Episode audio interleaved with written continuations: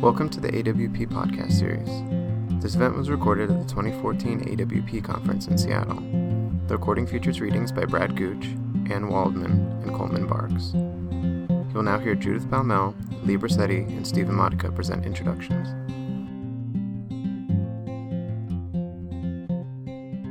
Thank you, Poets House. I want to welcome the brilliant director of Poets House, Lee Briccetti, who's going to tell you a little bit more about this afternoon's performance. So thanks a lot. Hi, everyone. Can you hear? Good. I'm Lee Briccetti. I'm the executive director of Poets House, and isn't it remarkable that a 13th century Persian poet, a man who was a scholar, a Muslim spiritual seeker, is America's best selling poet. Why do readers flock to Rumi? We must immediately thank Coleman Barks, who has brought Rumi close to us. And so I begin thanking him with Rumi's own exhortation Let the beauty we love be what we do.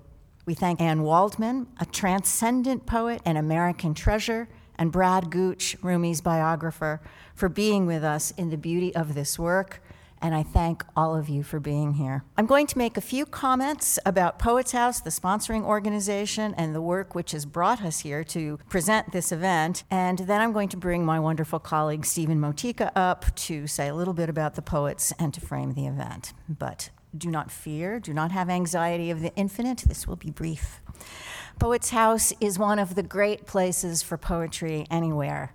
A 60,000 volume open access poetry library, free and open to all. In our beautiful new facility on the banks of the Hudson River in lower Manhattan, visitors work side by side in the library, poring over their manuscripts or spelunking through the stacks. Really, it's a joyous place, and you can feel the energy. We have a magnificent children's room, an exhibition space, classrooms for workshops and master classes, and our programs, almost 200 on site and uh, with affiliate libraries, emphasize dialogue and conversation.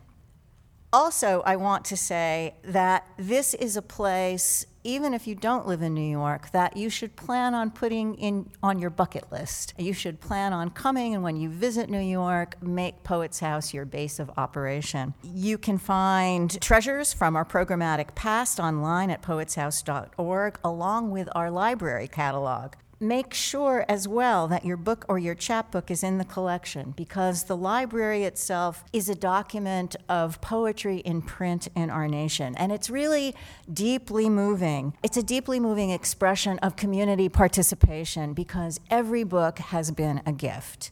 You come too. For many years, we've partnered with other libraries, public libraries around the country, to help them learn to do what we do, which is to make a center for the discovery of poetry. And for over 15 years, we've worked with them creating a model of programming, library training, so that they can make poetry come alive at their sites. Our latest partnership with libraries is in six cities, funded by the National Endowment for the Humanities, and it focuses on poetries of the Muslim world. Um, many of you may know that poetry is the most beloved art form in the Muslim world.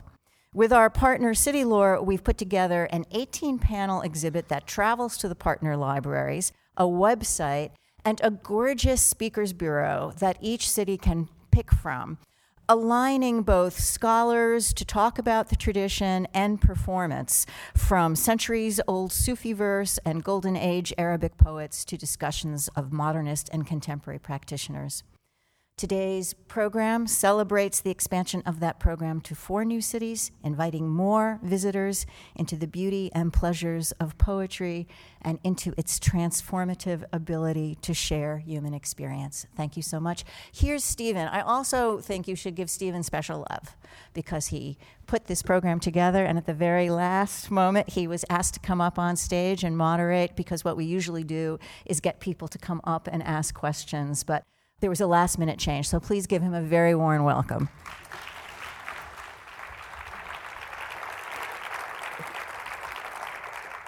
Thank you, Lee. Thanks to all of you for being here. In her classic book, Rumi and Sufism, the scholar Eva de Vitray Meyerovitch writes Having reached the metaphysical realization, which leaves no doubt, Rumi wanted to be a master of awakening. He transmitted a teaching founded on knowledge. He embodied his teaching in the most beautiful form. The content of his teaching is Sufism, which constitutes not a doctrine, but a way. End quote. Born in the first years of the 13th century, Rumi lived through Genghis Khan's invasion of the Mediterranean, the fall of the Persian Empire, the Mongols' rise and defeat, and the restoration of Byzantium. His work has provided inspiration and nourishment for 700 years. His principal body of work, the Masnavi, is a vast poem of 45,000 verses that stretches over six books. Anecdotes, prophetic traditions, legends, folkloric themes, and citations from the Quran follow each other, creating, in the words of R.A. Nicholson, a majestic river, calm and deep, winding its way between rich and varied scenery into the fathomless ocean. The lyric sections are comprised of quatrains and odes that have flown in the last few decades into English in the beloved translations by poet Coleman Barks, a student of Sufism for more than 35 years. Barks has turned Rumi, as Lee said, into the best selling poet in this country, extending the poetic presence of this 13th century poet well beyond his own place and time. This afternoon, we'll hear from three distinguished American writers, poets, translators, biographers, Brad Gooch, Anne Waldman, and Coleman Barks, about the role of Rumi now in the 21st century America and beyond. I want to thank these three writers for traveling to be with us this afternoon and to thank AWP for presenting this event in their Literary Partners program. I'll give a brief introduction um, of the three speakers now, and then they'll come up here and make presentations. And at the end, if there's time, we'll have a little conversation. And if you have a question, you can send it to me telepathically. Our first speaker will be Brad Gooch, who's in the middle. And he, as Lee said, is working on a biography of Rumi and new translations of Rumi. He is one of our leading literary biographers. And his Flannery, A Life of Flannery O'Connor, was a National Book Critics Circle Award finalist and a New York Times bestseller when it was published in 2009. He's also the author of City Poet The Life and Times of Frank O'Hara. Three memoirs, including the forthcoming Smash Cut, a memoir of Howard and art in the 70s and 80s, which will be out next winter. Three novels, a collection of stories, Jailbait and Other Stories, chosen by Donald Barthelme for a Writer's Choice Award, and a collection of poems, The Daily News, published by Z Press, and which can be found on AbeBooks Books and on the stacks of Poets House. A Guggenheim Fellow in Biography, he is professor of English at William Paterson University and lives in New York City. Our second presenter will be Anne Waldman, who's closest to me. She is the author of more than 40 books of poetry and prose. Her um, many titles include Fast Speaking Woman, her selected poetry In the Room of Never Grieve, and most recently, the poetry collection Gossamurmur and Jaguar Harmonics, which will be out this month. She has concentrated on the long poem as a cultural intervention with such projects as Structure of the World Compared to a Bubble, Manatee Humanity, my personal favorite, and the monumental anti war feminist epic, the Iovis Trilogy, Colors in the Mechanism of Concealment, a 25 year project which won the PEN USA Award for Poetry.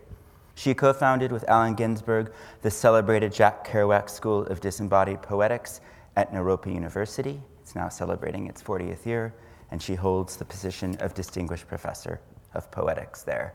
She received a 2013 Guggenheim Fellowship in Poetry, and she lives in New York City and Boulder, Colorado. And Coleman Barks, on the far end, is a poet, translator, and teacher. He has been translating Rumi since the mid 1970s and is the author of a score of Rumi translations, including The Essential Rumi, Rumi the Big Red Book, a Year with Rumi, and Rumi, Bridge to the Soul, among many others. His work with Rumi was the subject of an hour long segment in Bill Moyers' Language of Life series on PBS, and he is featured poet and translator in Bill Moyers' poetry special, Fooling with Her Words. He is also the author of several collections of poetry, most recently Hummingbird Sleep, just published by University of Georgia Press, and Winter Sky, new and selected poems.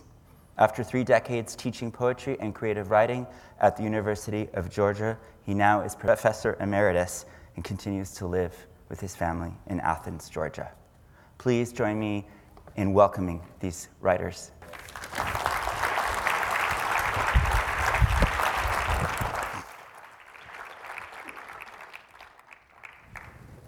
So thank you, Stephen. And um, I'm thrilled to be on the stage with these literary superstars, Coleman Barks and Anne Waldman, um, explaining a little of my sort of counterintuitive project of writing a biography of a, a Muslim poet, Persian poet, who died 800 years ago and aspired to the oblivion of no name and said, um, Blessed are the hearts of those who burn away. And also, and I'm in the middle of this project, so um, it's a rare moment where I don't entirely know what I think yet. But um, I've sort of been enthralled to Rumi's poetry since at least the early 90s. It's been a kind of guilty pleasure of mine.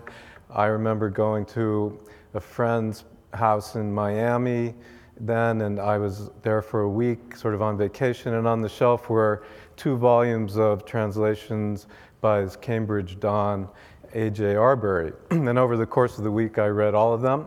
Um, I was kind of mesmerized, also puzzled a bit by this. And, and then in the mid 90s, when um, Coleman's book, The Essential Rumi, came out, which I remember well because that Christmas I received three, three hardback um, copies of that book with inscriptions from friends saying that you, like no one else in the world, would love these translations, um, which I did. And I think that Coleman really did capture this, this epic intimacy of, of Rumi's voice in a way. And also, I remember at the time seeing a bumper sticker on a car um, with the line like out beyond ideas of right doing and wrong doing there's a field i'll meet you there so I felt very yay for poetry to have pulled that Coleman pulled this off. Um, in 1999, I was working on a book called God Talk Travels in Spiritual America, and there was a chapter, the last chapter in the, the book was on Muslims in New York City, and I was reporting on a Sufi group and really became part of this group on the Upper West Side that met Friday nights and was led by Imam Feisal Rauf, who at that point was pretty unknown, recently more notorious for having been involved with Park 54, aka the Ground Zero Mosque. Um, but this group, every Friday evening, it was mainly young Muslim Americans in their 20s and 30s, and their parents had come from Central Asia or Iran or Turkey or North Africa. And, um, and Feisal, especially then, would read from not so much the lyric poetry but the talks and discourses of Rumi that have been collect, written down by students and collected in the Fihi Ma Fihi.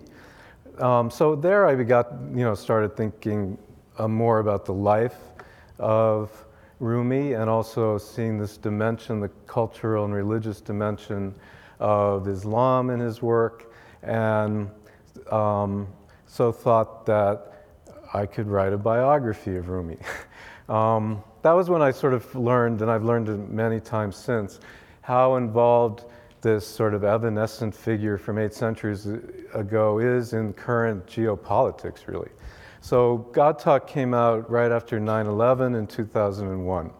And when I went around to publishers with my idea of writing a biography of a Muslim mystic poet, they, I sort of drew these blanks. I mean, no, no one would, would really was responding. Um, so instead, I wrote a biography of, Flannery O'Connor, as Stephen said. Um, and though they might seem disconnected, to me they're connected because um, Flannery O'Connor was also one of the rare writers who had this deep interest in theology and religion, and it informed her work. And the work wasn't propagandistic or church pamphleteering in any way. And Rumi also sort of pulls this off in poetry, I think. After that book came out, then an editor said to me, Do you want to write another biography? And I said, No, never. Um, but, but I always did want to write about Rumi. All of a sudden, this was the most wonderful idea. And I was trying, you know, I couldn't. So, what had changed uh, in those years? I think, you know, tragically, in a sense, we had invaded um, Iraq, Af- we were in Afghanistan. Um, that part of the world was then more familiar to people. Uh, terms like Sunni and Shia um, didn't seem so exotic and far away. They were in the 24 hour news cycle. And, um, and I think also these editors shrewdly before me, in a way, understood that, that writing about um, Rumi, you know, in a way, it was writing about the issues and geography and um, politics, religion, and literature of our time, also reflected in this kind of convex mirror of this figure from long ago. So I, so I sort of set out. I went to, um, I started learning uh, Persian, which is the language that Rumi wrote in, at um, an intensive program at University of Texas Austin, and then in uh, an immersion program in um, Madison, Wisconsin, at the University of Wisconsin, and then began to travel. The, you know, the map of Rumi's life covers over 2,500 miles. Um, he was born in 1207 in now we believe in Vakhsh in Tajikistan, and I went to Vakhsh. He writes at one point, "You can't go from here to Vakhsh in a lightning flash." Um, I was also detained in Vakhsh by the current iteration of the KGB. So again, again was always sort of smashing up into um, current realities. Uh, I went to Samarkand in Uzbekistan, where Rumi, when he was five, witnessed a kind of traumatic siege. Um, and by then, his family was beginning to travel um, westward. And in this kind of camel caravan that took at least a decade until they arrived in Konya in Turkey. um, and as Stephen mentioned, behind them were uh, Genghis Khan and the Mongols, sort of terrorists of the time, in a sense, who were destroying all these cities in Central Asia that Rumi had known, of Samarkand and, and Balkh and Bukhara.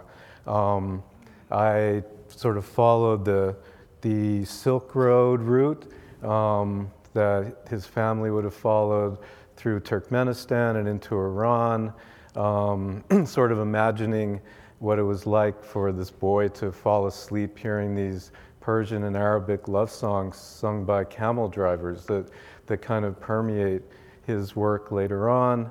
I went to Syria and where Rumi studied in Damascus and Aleppo in kind of traditional religious um, madrasa when he was in his 20s. And I was in Aleppo the week the civil war broke out. Um, and I, I, remember on a Friday, I was in the bazaar, which has since been destroyed by fire. Um, and it was pretty quiet.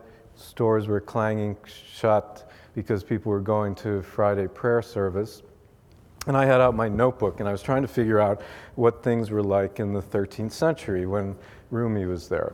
And I remember this guy, this kind of moment that biographers wait for. Um, this young guy was coming towards me on a bicycle. He stopped and he said, in this kind of British accent that Syrians have if they've been to school in England, um, Are you a spy? So I looked sort of startled. And, um, and then he laughed, so I felt mildly mollified. And he said, Well, what are you doing? and I said, Well, I'm writing a book about Rumi, who was a poet from the 13th century. And then he said, Rumi, I love Rumi. Rumi is one of my favorite poets in the world. And then he started quoting to me from, I mean, even more archaic um, kind of a translation uh, by Nicholson, another Cambridge Don, from the opening of the Masnavi, the Rumi epic that Stephen mentioned, um, which in the beginning is narrated by this reed flute that's been cut off from its bed, its reed bed. Um, and, he, and he recited, The secret of my song, though near, none can see and none can hear, which is what the flute says. And, and then he stopped and he gave me his card to his carpet shop, of course. And, um, but before going off, he said, You know, Rumi is one of the two or three great world poets. He said, like Shakespeare or your Walt Whitman. Um, he never entirely tells his secret. And then he drove away. And I, and I really felt that he had sort of, you know, handed me a kind of pass key at that moment because I, you know, it was an aha moment. So I thought, that's true. Um, Rumi does have these secrets. Ser is a um, constant word in Rumi's poetry, secret. And he did have personal secrets, poetic secrets. I mean, he was very much a poet in the Emily Dickinson mode for whom truth and circuit lay, and theological secrets. As a um, Sufi at the time, he, as now, he was in conflict with the fundamentalist um, interpretation of Islam because of using um, poetry and music and dance as part of religious practice and meditation, and by emphasizing the intimacy and nearness of God rather than this absolute transcendence. So, all roads in Rumi interest eventually lead to Konya in Turkey, where he lived most of his adult life, and where in 1244 he met Shams. I mean, at this time, Rumi was 37 years old and really a tra- tra- kind of traditional Muslim preacher and scholar, as had his father and grandfather had been. Um, Shams, who comes to town, is about 60 and a kind of outlier mystic dressed in black felt. Um, and the two of them have this electric friendship for three years and love. Um, and so it's a relationship of lover and beloved, or of friend and friend, or of disciple and sheikh. It's never entirely clear. Um, what is clear is that Shams kind of rattles um, Rumi's cage from a kind of conventional, esteemed lifestyle um, into becoming a mystic. And after three years, Shams disappears, and it's not clear why, possibly murdered by a jealous son of Rumi, probably not, um, possibly teaching Rumi an important lesson in separation, Jodai. Um, but he does disappear, and Rumi, I mean, to me, seems to have a kind of meltdown at, the, at this separation and, and copes with this by writing poetry.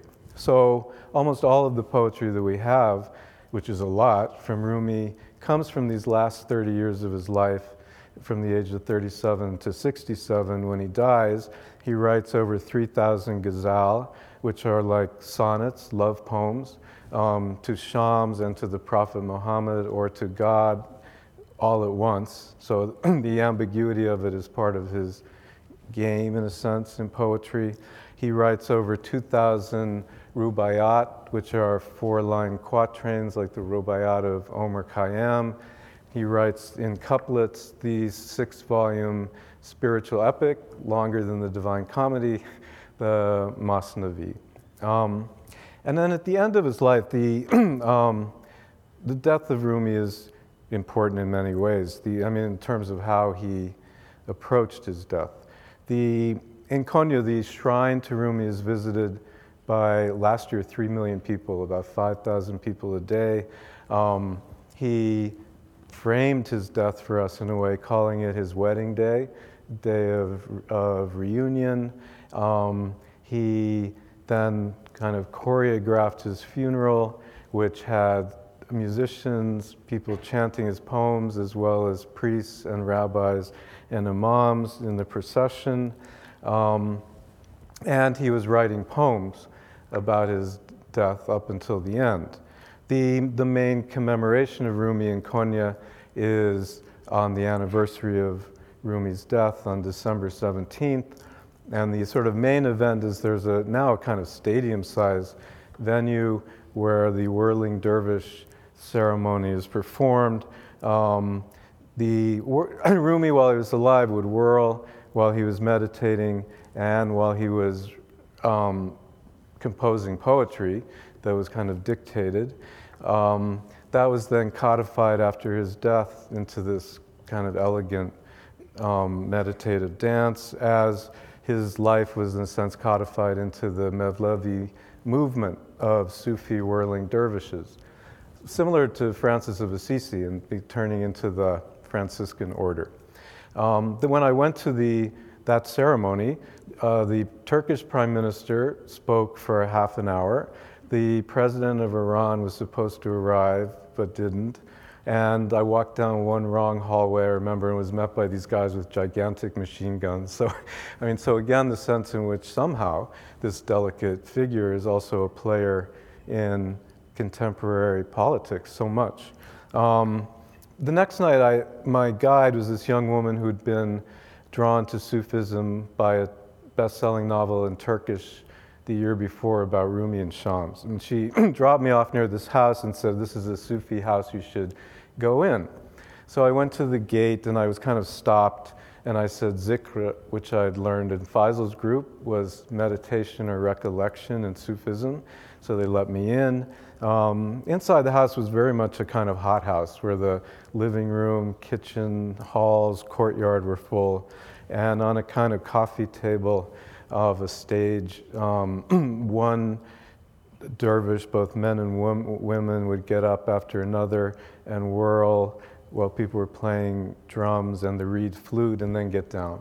Um, there, I felt much more kind of zapped by, by the spirit of what it was like um, when Rumi was alive, in a sense, than in the, the more official venue, really. Um, but when I was saying that I'm in the middle of my project, I mean, I think the kind of mysteries are where Rumi's joy comes from. I mean, his, he's very much a poet of joy um, and of love, but it's not, you know, like wind chime stuff in a sense. I mean, he's very, it comes out of dealing with separation from um, Shams and from love and from, you know, the source of creation in some way. And then it comes out of facing death. And um, if you can um, understand how Rumi approaches these, you know, essential kinds of themes, you know, then you have even more of a passkey than, than I probably have yet. But at the, um, as, as when Rumi was dying, as I said, he wrote these series of poems. A few lines from one are um, etched on the shrine in Konya, and I'll just read those couple lines because when in doubt, quote Rumi, and he's also such a great antidepressant. Uh, if you visit my grave, my tomb will make you dance. Be sure to bring a tambourine. So, thank you.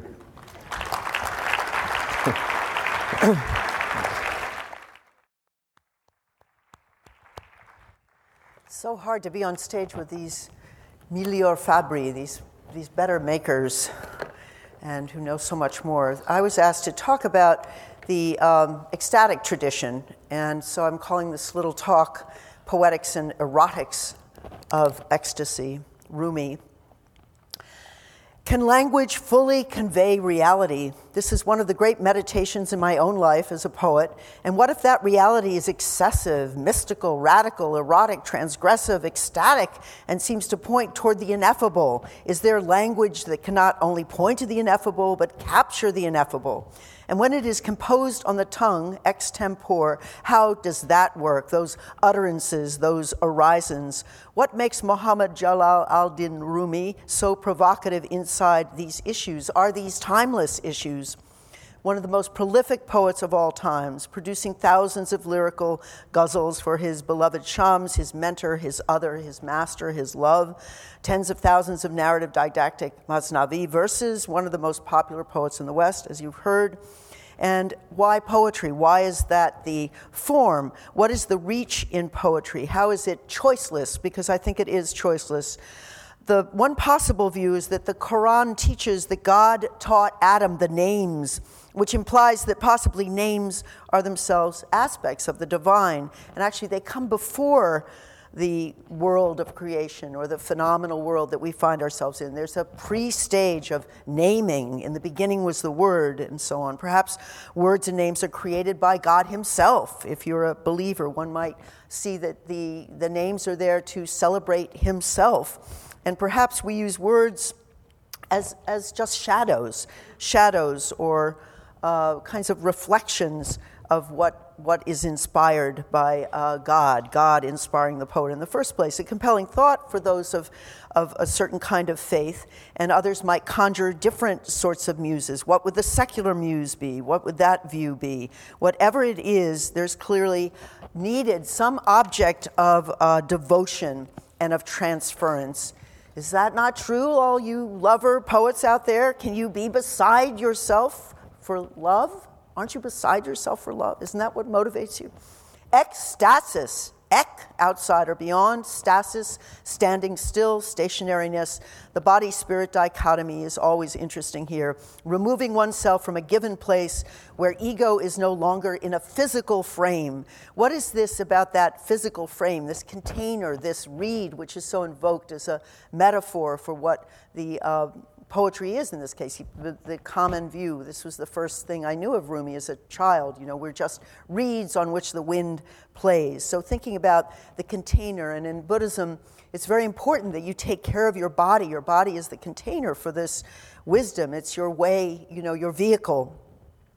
Ecstasy is close to fana, F A N A, in the Sufi tradition, which is the dissolution or annihilation of this self again into this higher plane, into the God, the merging into the su- supreme, sublime other, an annihilation of that ego self into non existence.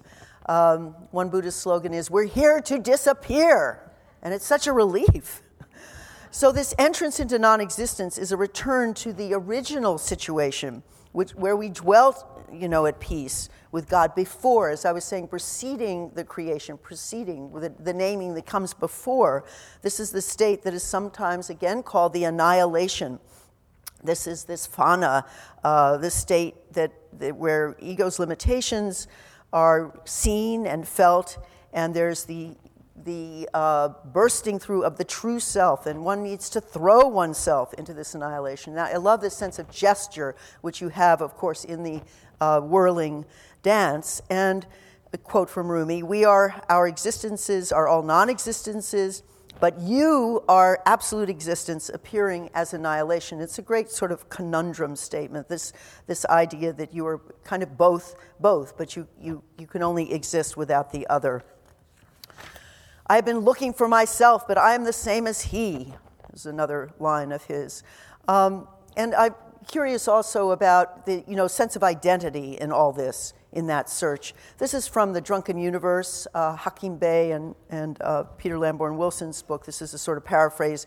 Out of this gradually ripening experience of love, the lover comes to realize that the beloved, the goal, cannot be reached as long as he remains locked into a world of opposites as long as he himself remains himself. And Rumi tells the story of a man who knocks at the door. Who's there? asks the voice from within. It's me, says the man. Go away then, answers the voice. There's no room for me. The man goes away and wanders in the desert until he realizes his error. He returns and knocks again at the door. Who's there? asks the voice. Thou, answers the man. Then come on in. Uh, this is the original knock knock joke, I think. that strange, reoccurring, unifying binary of auto, ego, monadic, I call them trying to develop this new word for ecstasy as manides, the monadic erotics, the swerve, God creating man in his own image and being in love with that image. It's, this constantly fascinates me and magnetizes me in a world of our post, post, post, post modern poetics, in which indeed all times do feel curiously contemporaneous. And what is the transmission here? Um, and then, you know, there's something also about this extempore and how you feel, you know, you feel that lift, you feel that swerve. Uh, I have an early poem called Make Up on Empty Space, and it literally began extempore, just repeating this. Empty, I feel it putting makeup on empty space, Patton is convening, uh, et cetera, et cetera. And empty space became, uh, you know, this anaphoric mantra about kind of disappearing. And I see it as a sort of Buddhist text. But anyway, back to that swerve itself in the poetry, albeit through a variety of translation, composed as oral horizon for ritual dance, a perpetual turning, a swirling, in the case of the dervish dance, a form constantly readdressed and reconfigured and invoked, though all the forms, as we have heard, and are based in a classical Persian through Arab parameters that, that still make a case for this performative indeterminacy through these 21st secularized eyes and ears, a strange indeterminacy for acts redone. So, again, that kind of interesting.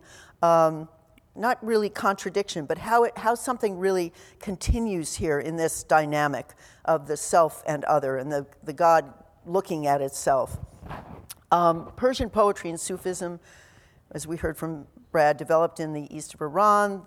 Rumi's parents settling in Konya, and then this figure, the Shams, was from Tabriz. So the map is very interesting, how this legacy is sustained today in many parts of the world. And uh, if you start reading some of the um, places where you know, Sufism has, has gone. You, you, in our country alone, you have from Brattleboro, Vermont to Boulder, Colorado. Uh, speech is that wind which was formerly water. It becomes water when it casts off the veil. Another room. I'm going to interject some of these slogans. Here's a, a Masnavi uh, translation by Arberry. The mystic soul circles about annihilation even as iron about a magnet, because annihilation is true existence in his sigh. His eyes, having been washed clean of squinting and error, the drunkard made ablution in urine, saying, O Lord, deliver me out of impunity. God answered, First realize what impunity is. It is not meet to pray crookedly and topsy turvy, for prayer is a key, and when the key is crooked, you will not attain the flavor of opening the lock. I fall silent, all of you. Leap up! The cypress like statue of my idol cries, Come! Emperor of Tabriz, my king, Shamsi-Din, I have closed my lips. Do you come and open? Again, that energy to lift up the uh, swerve I'm talking about, the top, you know, just the language invoked here in this translation. A union with him transported my spirit. My body paid not attention, though disengaged from the body. He became visible to me. I became old in grief for him, but when you name him, all my youth returns.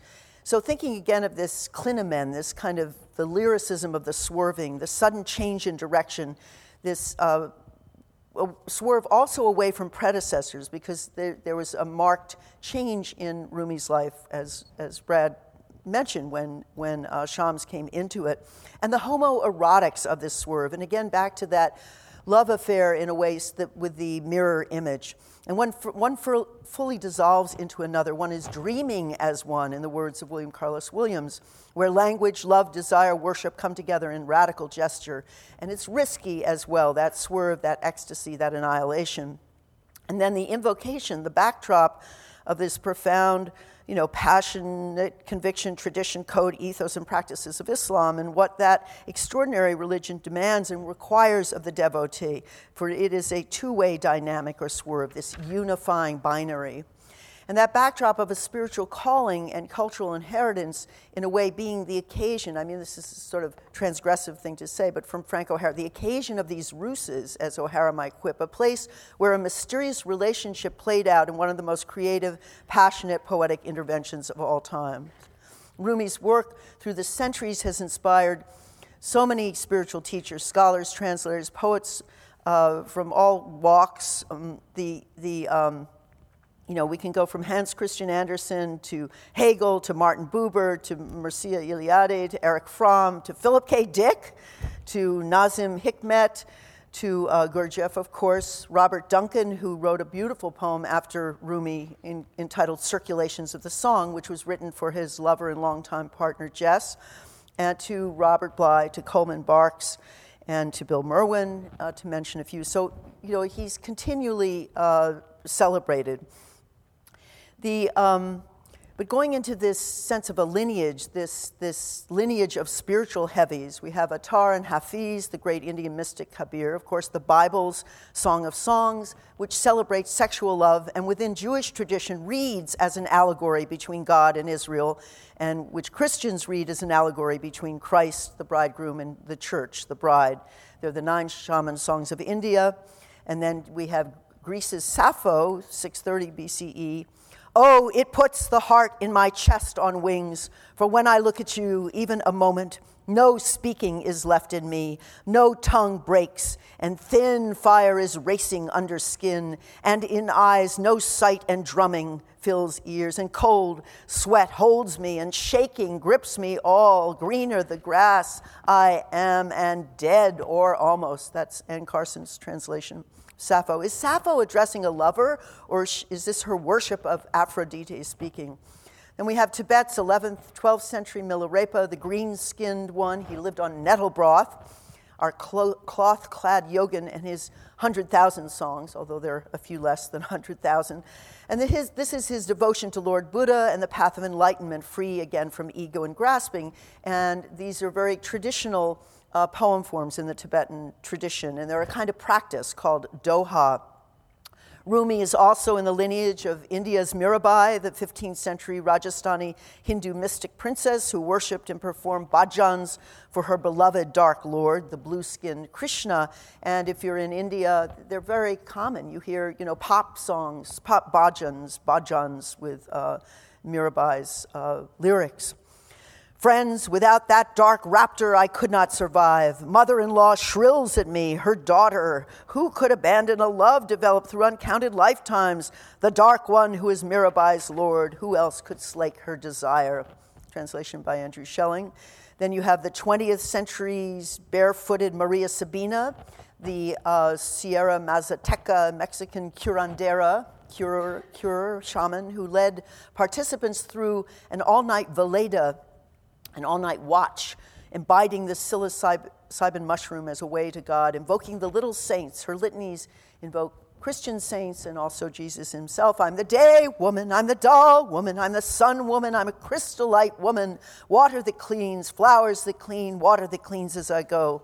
And one invokes Christian, Christian mystics, the cerebral, more cerebral Sor Juana, St. Teresa in her wild lament, as well as John Donne.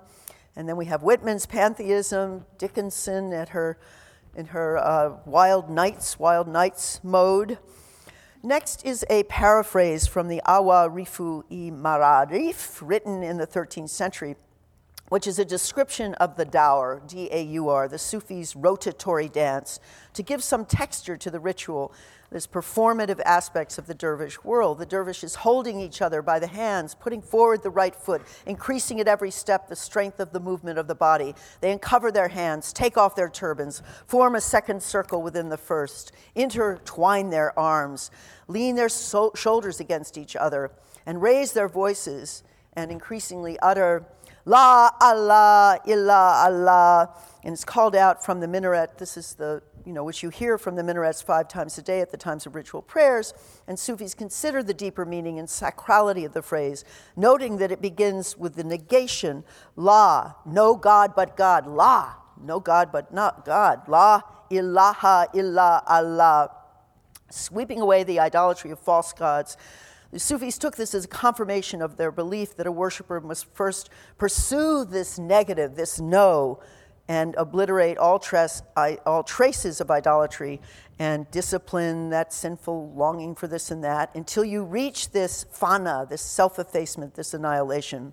To convert to Islam, one uttered this in front of witnesses No God but God, balancing from side to side, placing their hands on their face, breast, abdomen, and knee, all exclaiming this shout, this chant pale of face, languishing of eye, some sigh, some sob, some weep, some perspire great drops. They accelerate their movements, they incite one another. La ilaha illallah. During their hymn, they remove their turbans, bare their shoulders against each other, compass the hall at a measured pace, striking their feet against the floor. And again, the devotional chant.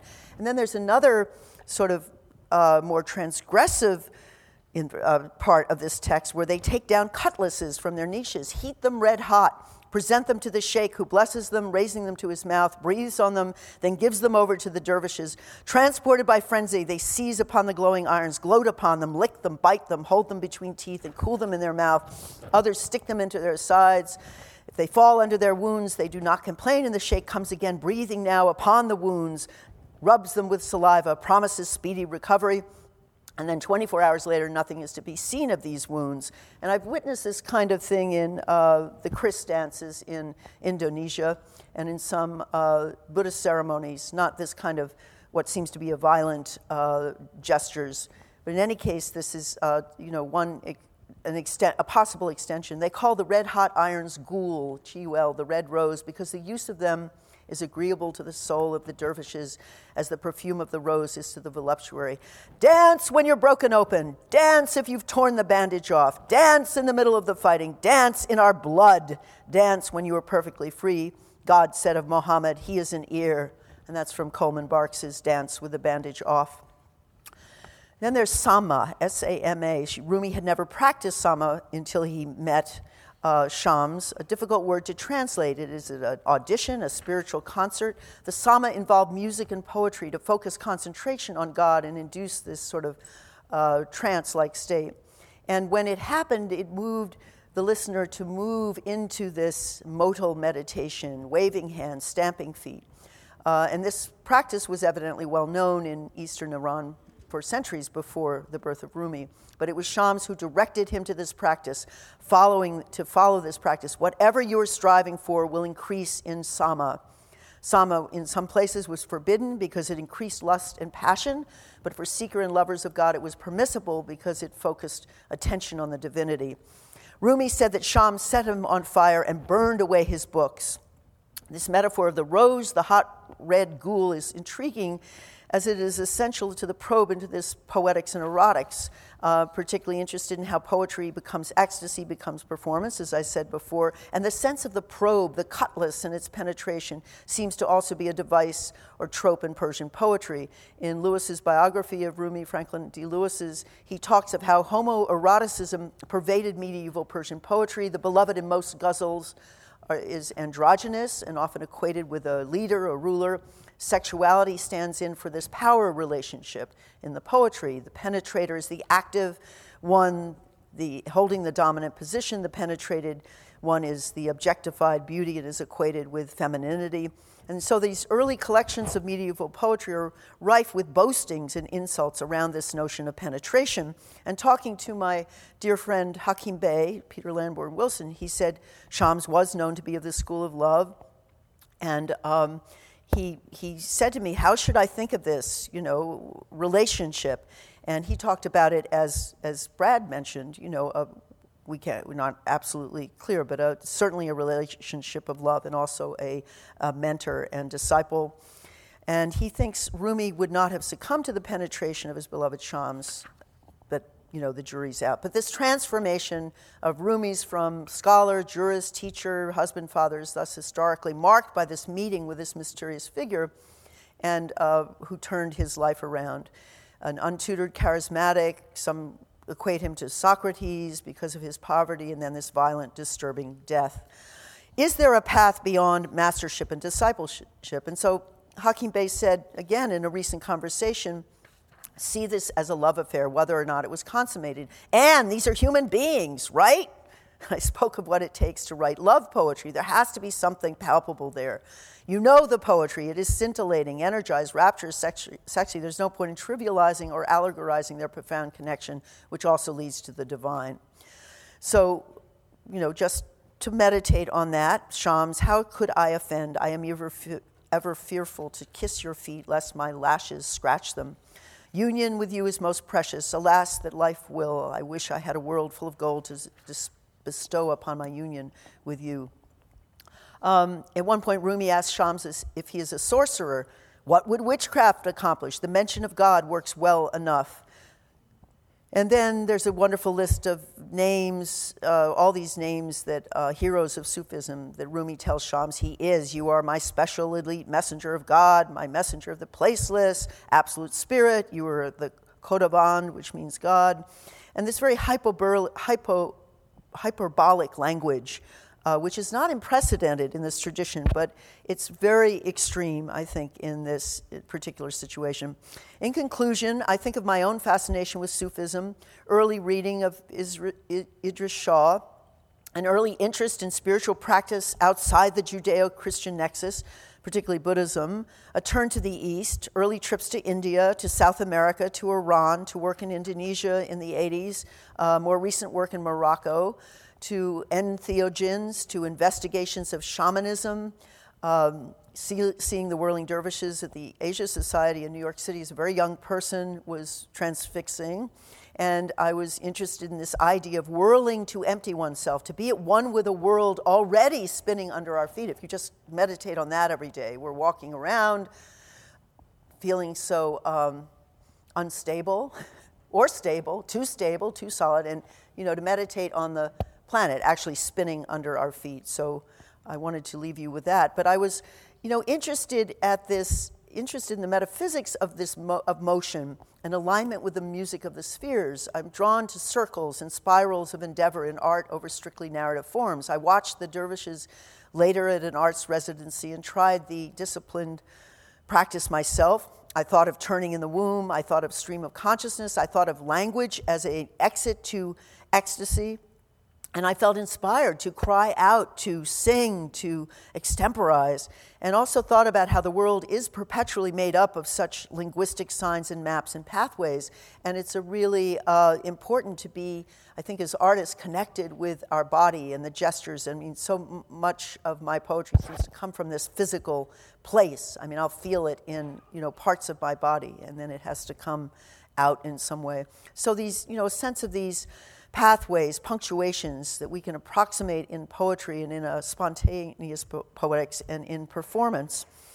Um, so, again, thinking of how this particular tradition is so tied to the word, the sense of naming before uh, creation, the centrality of Sufism within Islam, uh, conveying a purity of revelation, and the uh, ways that, that the uh, teaching is taught, and in Rumi's case, through all these, I've been reading more of these, you know, ecstatic quotes, but you know, fables, tales, hagiographies, and so on. Um, the, let's see, I admit to a certain resistance to the abstractions of theism and fine poetry weakest when it chases after the ineffable and more interest in the aspects of ecstasy when the object is vivid, palpable, spinning in the room, in the void, with you, O mouthpiece of God, eye of truth salvation of creatures from this seething ocean of fire. You are mine, you are mine, you are mine.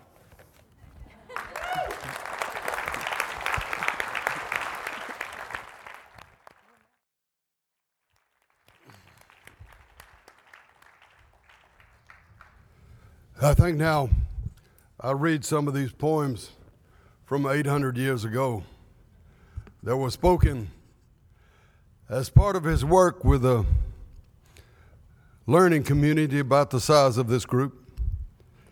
And uh, they're all intended to open the heart and to search out and find the truth and to say it and to celebrate the glory and the indignity of being in human incarnation. Rumi said just being in a body and sentient is cause for rapture. It's also cause for embarrassment and shame. just being, but mainly it's cause for rapture. This is how a human being can change. There's a worm addicted to eating grape leaves Suddenly, he wakes up. Call it grace, whatever. Something wakes him, and he's no longer a worm. He's the entire vineyard and the orchard, too, the fruit, the trunks, a growing wisdom and joy that doesn't need to devour.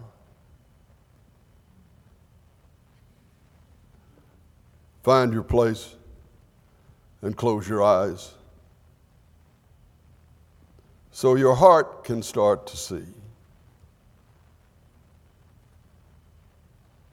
When you give up being self absorbed, your being becomes a great community. Find your place and close your eyes so your heart can start to see.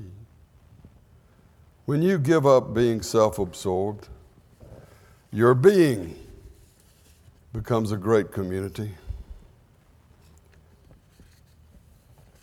That breaking open of the ego and the opening of the heart occurred when he met Shams Tabriz. He says, What I thought of before is God I met today in a human being. Shams says in his notebooks that what frees you is not words, but rather someone's presence, their actual being. That is the scripture you must attend to. The power that I am hoping to give does not come to you by following a line of words across a page. A real lineage comes down through personal interaction with another human being.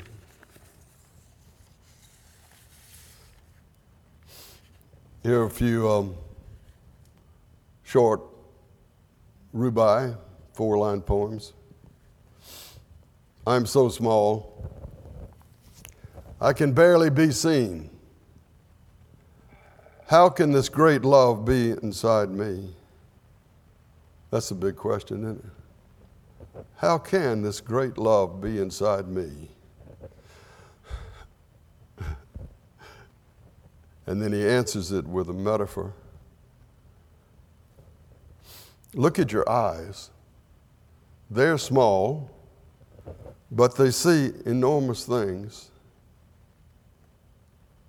Somebody came up to me at that Stafford reading the other day, I mean, yesterday, and told me a story about her first grader. She'd been reading Rumi to, and her first grader went up to his teacher and said, I'm small, but I can see enormous things.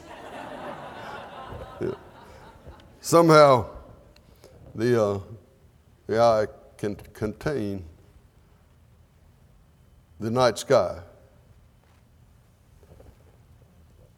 That moment, this moment, this love comes to rest in me many beings in one being. In one wheat grain, a thousand sheaf stacks. Inside the needle's eye, a turning night of stars. In one wheat grain, a thousand sheaf stacks. That's just a truth, isn't it? I mean, just in one wheat grain. Of course, it contains a thousand sheep. I mean, just give it, give it a little time. and the needle's eye, human eye, can contain a turning night of stars. I love this. This is a new, a new one. I mean, new, it's 800 years old. I hadn't worked on it before. Uh, as long as I am alive, this, this is who I am and what I do. My peace, my resting place, what I want, and its satisfaction. Truth. By this, I mean this day, I cannot say this love this being that is after me, that I am after, quarry chasing quarry. That's called theology. And all he does is say this that as long as I am alive, this, this is who I am and what I do. My peace, my resting place, what I want, my desire and its satisfaction, truth. By this, I mean this day, I cannot say. Whenever he mentions sunlight, he's talking about Shams and God at the same time. You know. Shams means the sun. So whenever he mentions sunlight or the, the day, he's talking about his friend, that mystery the mystery of the friend, which nobody can talk about, the beloved. Robert Bly once said, Coleman, I want you to give a little talk for an hour on the, on the beloved. And uh, like a fool, I tried. and, and you don't know to ever fall into that trap, you know. You can't do it. uh, it's just your words turn into dust in your mouth. You know, it just turns into gib- gibberish. you know? Uh, so, um, sometimes he calls that mystery a kind of majesty. And he talks about some, sometimes in the terms of weather.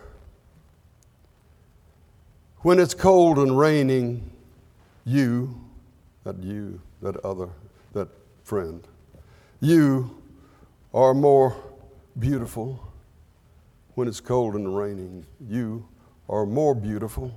And the snow brings me even closer to your lips, the inner secret, that which was never born, you are that freshness, and I am with you now. I can't explain the goings or the comings. You enter suddenly, and I am nowhere again inside the majesty. Many big questions arose in uh, Rumi's community. What is a true human being? Where is the discipline? Where is the balance between discipline and surrender? Uh, and the question that he answers in this one what is the soul? What is the soul? Consciousness. The more awareness, the deeper the, the soul. And when such essence overflows, you feel a sacredness around. It is so simple to tell one who puts on a robe and pretends to be a dervish from the real thing. We know the taste of pure water. We do know the taste of pure water. Words can sound like a poem, but not have any juice no flavor to relish. How long do you look at pictures on a bathhouse wall? Soul is what draws you away from those pictures to talk with the old woman who sits outside by the, by the door in the sun. She's half blind, but she has what soul loves to flow into She's kind. She weeps. She makes quick personal decisions. And she laughs so easily. Soul is what draws you away from those images that dilute your longing. To go and talk with the old woman that sits outside by the door in the sun, she has what soul loves to flow into. She's kind. She weeps. She makes quick personal decisions. I don't know what that means. so I sort of do. You see people sometimes, they, hey, I'll just give me four of those, and just, you know, you know just moving quickly through, you know. Uh, she makes quick personal, it doesn't matter, you know. We can live anywhere. and she laughs so easily. Uh, one or two more. Oh, God, we've got to stop here. Uh, yeah, we do. Yeah, no. Um, well, I'll do this one. Rumi thinks there's a, a kind of longing that uh, is at the core of every, every human being. And no one knows what that longing is for. No one can say what it is. We can live it out, but we can't uh, know what that longing is. It's probably not for real estate or or for your own your radio program. yeah. So, in this amazing poem, he says the longing is for the longing itself. It's getting more and more satisfying to me. I didn't understand what he's talking about at first. One night, a man was crying, Allah, Allah, Allah.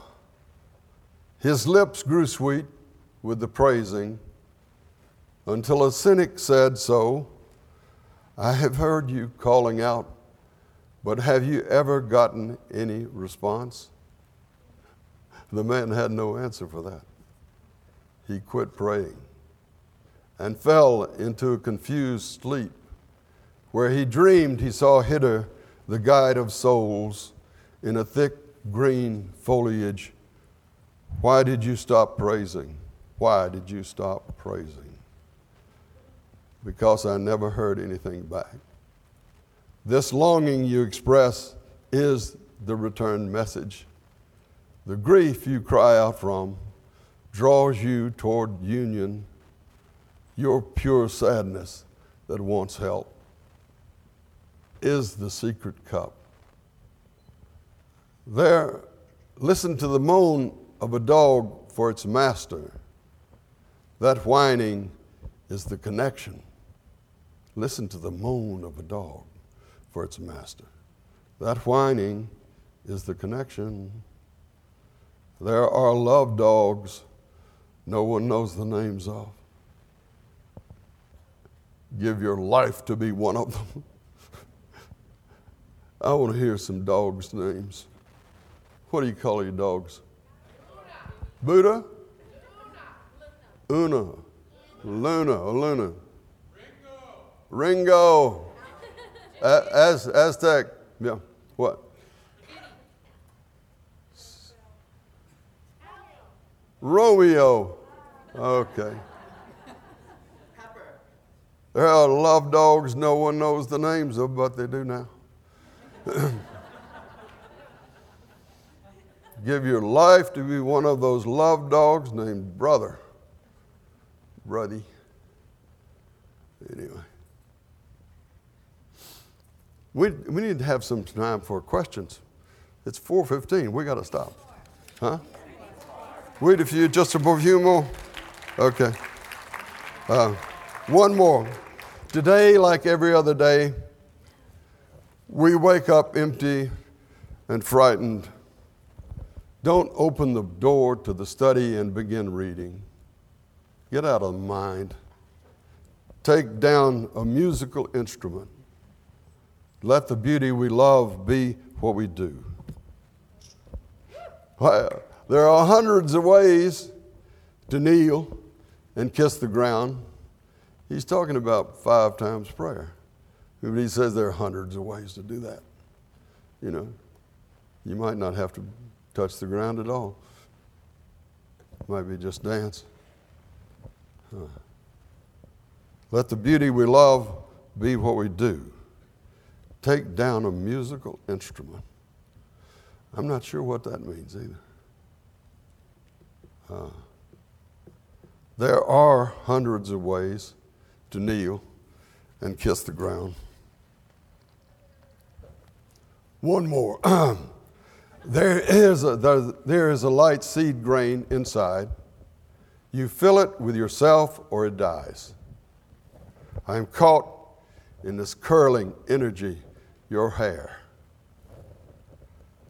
Whoever is calm and sensible is insane. so, thank you. Thank you. Now we.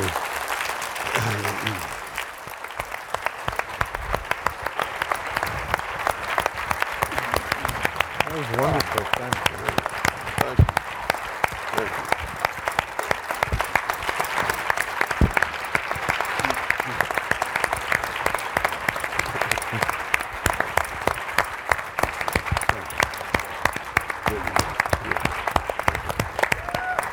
Thank you. Thank you so much to Brad Gooch, Anne Waldman, and Coleman Barks for this wonderful panel. I believe they'll be signing books right now, post haste, out through the w- doors.